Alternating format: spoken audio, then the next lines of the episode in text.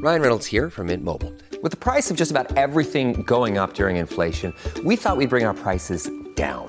So to help us, we brought in a reverse auctioneer, which is apparently a thing. Mint Mobile unlimited premium wireless. Ready to get 30, 30, bit to get 30, bit to get 20, 20, 20, bit to get 20, 20, bit to get 15, 15, 15, 15 just 15 bucks a month. So, Give it a try at mintmobile.com slash switch. $45 upfront for three months plus taxes and fees. Promo rate for new customers for limited time. Unlimited more than 40 gigabytes per month. Slows. Full terms at mintmobile.com. Podclass, i podcast di classe editori.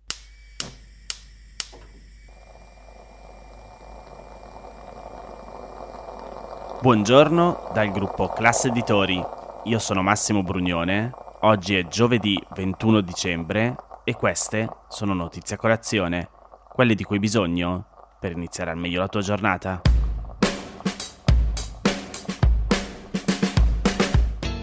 Ieri i ministri dell'economia e delle finanze dei 27 Paesi membri dell'Unione Europea hanno approvato all'unanimità una proposta per riformare il patto di stabilità, ossia l'insieme di complesse regole fiscali a cui tutti gli Stati membri sono sottoposti. I principi cardine restano quelli fissati nel Trattato di Maastricht, mantenere il deficit al di sotto del 3% del PIL e il debito al di sotto del 60%.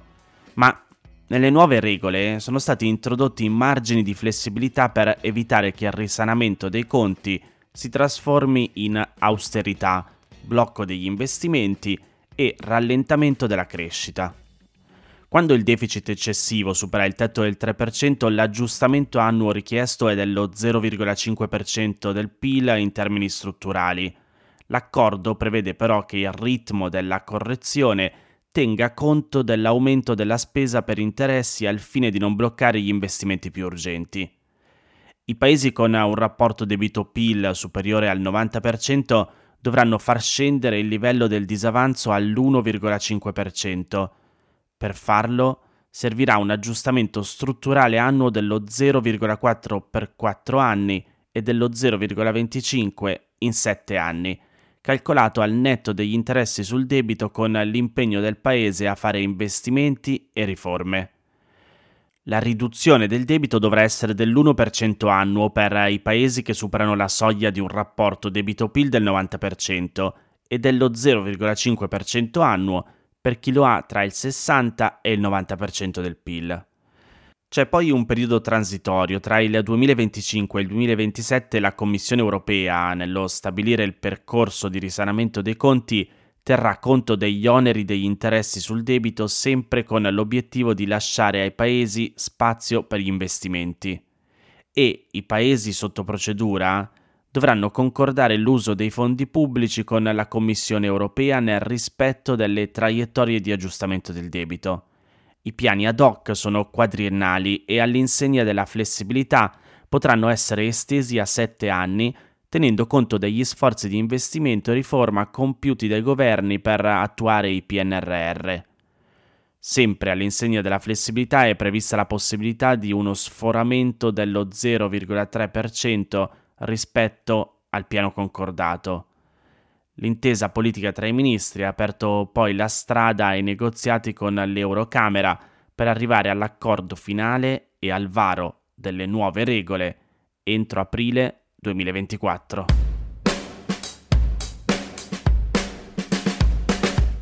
Sempre ieri i governi degli Stati membri dell'Unione Europea e il Parlamento Europeo hanno trovato un accordo per riformare in parte il regolamento di Dublino, la norma europea che regola la gestione di migranti e richiedenti asilo.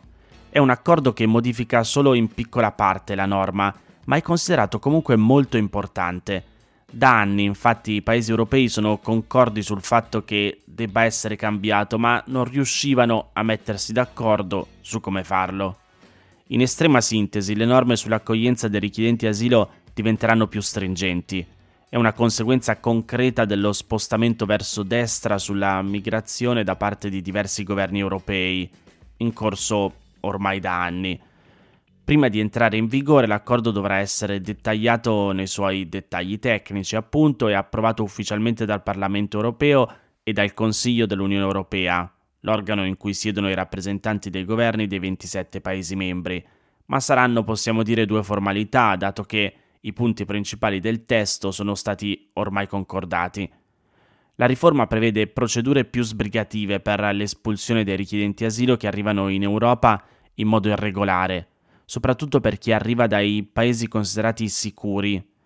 Prevede inoltre un meccanismo limitato di trasferimento dei richiedenti asilo dai paesi di arrivo, quindi principalmente i paesi dell'Europa meridionale, tra cui l'Italia, e quelli interni.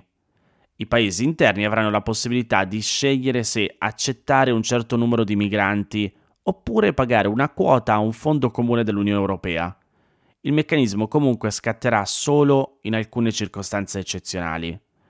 Come spiega il Post, il cosiddetto regolamento di Dublino è una legge europea in vigore dal 1997, vincolante per tutti gli Stati membri dell'Unione. Stabilisce che il primo paese in cui arriva una persona migrante debba essere anche quello che si occupa di esaminare la sua richiesta di asilo e la gestione dell'accoglienza era giudicato ormai datato da molti paesi dell'Unione, ma finora tutti i tentativi per riformarlo erano falliti. Questa riforma poi è molto meno ambiziosa di quella proposta nel 2017 dal Parlamento europeo, ma fallita a causa dell'opposizione di alcuni governi di paesi dell'Est in sede di Consiglio, dove per approvare le riforme più importanti serve l'unanimità di tutti i Paesi membri. L'accordo è stato raggiunto dopo lunghe trattative tra il Consiglio dell'Unione Europea, che è un'istituzione diversa dal Consiglio Europeo, e il Parlamento Europeo. La Presidente del Parlamento Europeo, Roberta Mezzola, ha annunciato l'accordo dicendo che, leggo tra virgolette, oggi è una giornata storica e che questa norma è probabilmente il pacchetto legislativo più importante di questo mandato. Al momento non sono stati specificati dettagli sulla riforma e non è chiaro in che modo le nuove procedure possano applicarsi in maniera indifferenziata a tutti i richiedenti asilo che arrivano in Europa. Le norme europee prevedono attualmente che ogni richiesta vada esaminata in maniera individuale e non sulla base di elementi sommari come la nazionalità. È possibile quindi che l'accordo vada incontro a numerosi ricorsi quando entrerà in vigore. Lunedì, tra l'altro, oltre 50 ONG internazionali avevano pubblicato una lettera aperta in cui criticavano duramente la nuova riforma, sostenendo, fra le altre cose, che normalizzerà la detenzione arbitraria di richiedenti asilo e il rischio che vengano respinti verso paesi dove subiranno violenze e torture. Negli ultimi anni, L'Unione Europea ha stretto o promosso accordi con i principali paesi di partenza dei richiedenti asilo che cercano di arrivare in Europa in modo che le autorità di quei paesi li trattengano con la forza sul proprio territorio, molto spesso in condizioni disumane.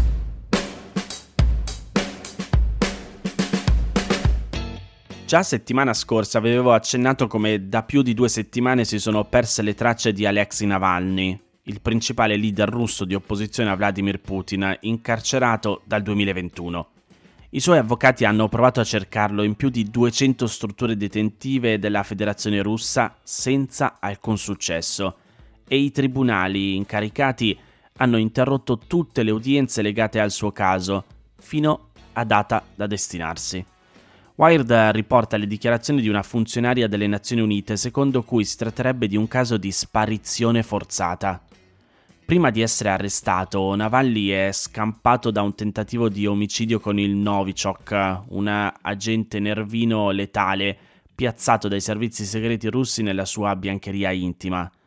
Dopo una breve permanenza in Germania, dove è stato curato, ha deciso di rientrare in Russia, dove è stato immediatamente messo in carcere e condannato a 30 anni, con accuse di frode ed estremismo. Oltre a ciò è imputato in altri 14 processi che potrebbero comportargli altri 30 anni di pena. I suoi sostenitori credono che la sua incarcerazione potrebbe continuare finché Putin resterà al potere, ma molti temono possa essere ucciso o fatto morire molto prima.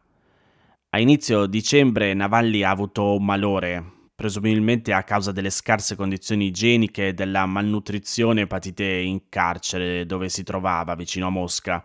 Da allora nessuno ha più saputo che fine abbia fatto.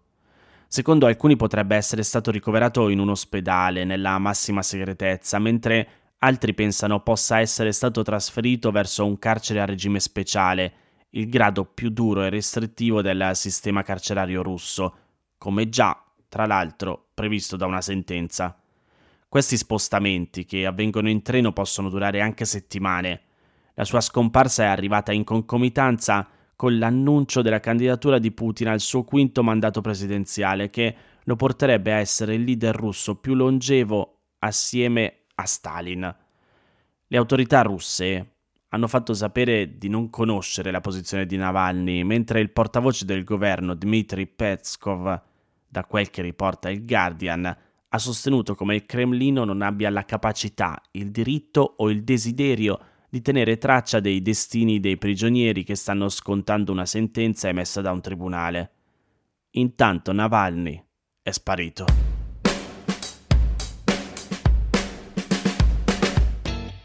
Queste erano le notizie a colazione di oggi. Se volete suggerirmi alcune notizie o mandarmi i vostri commenti su quelle trattate, potete scrivermi all'indirizzo notiziacolazione.it. Se volete rimanere aggiornati, ci sono il canale Telegram e WhatsApp di Notizia Colazione. Li trovate nel sommario della puntata insieme al link per gli altri podcast del gruppo Classe Editori. Io vi aspetto domani per iniziare insieme una nuova giornata. Un saluto da Massimo Brugnone.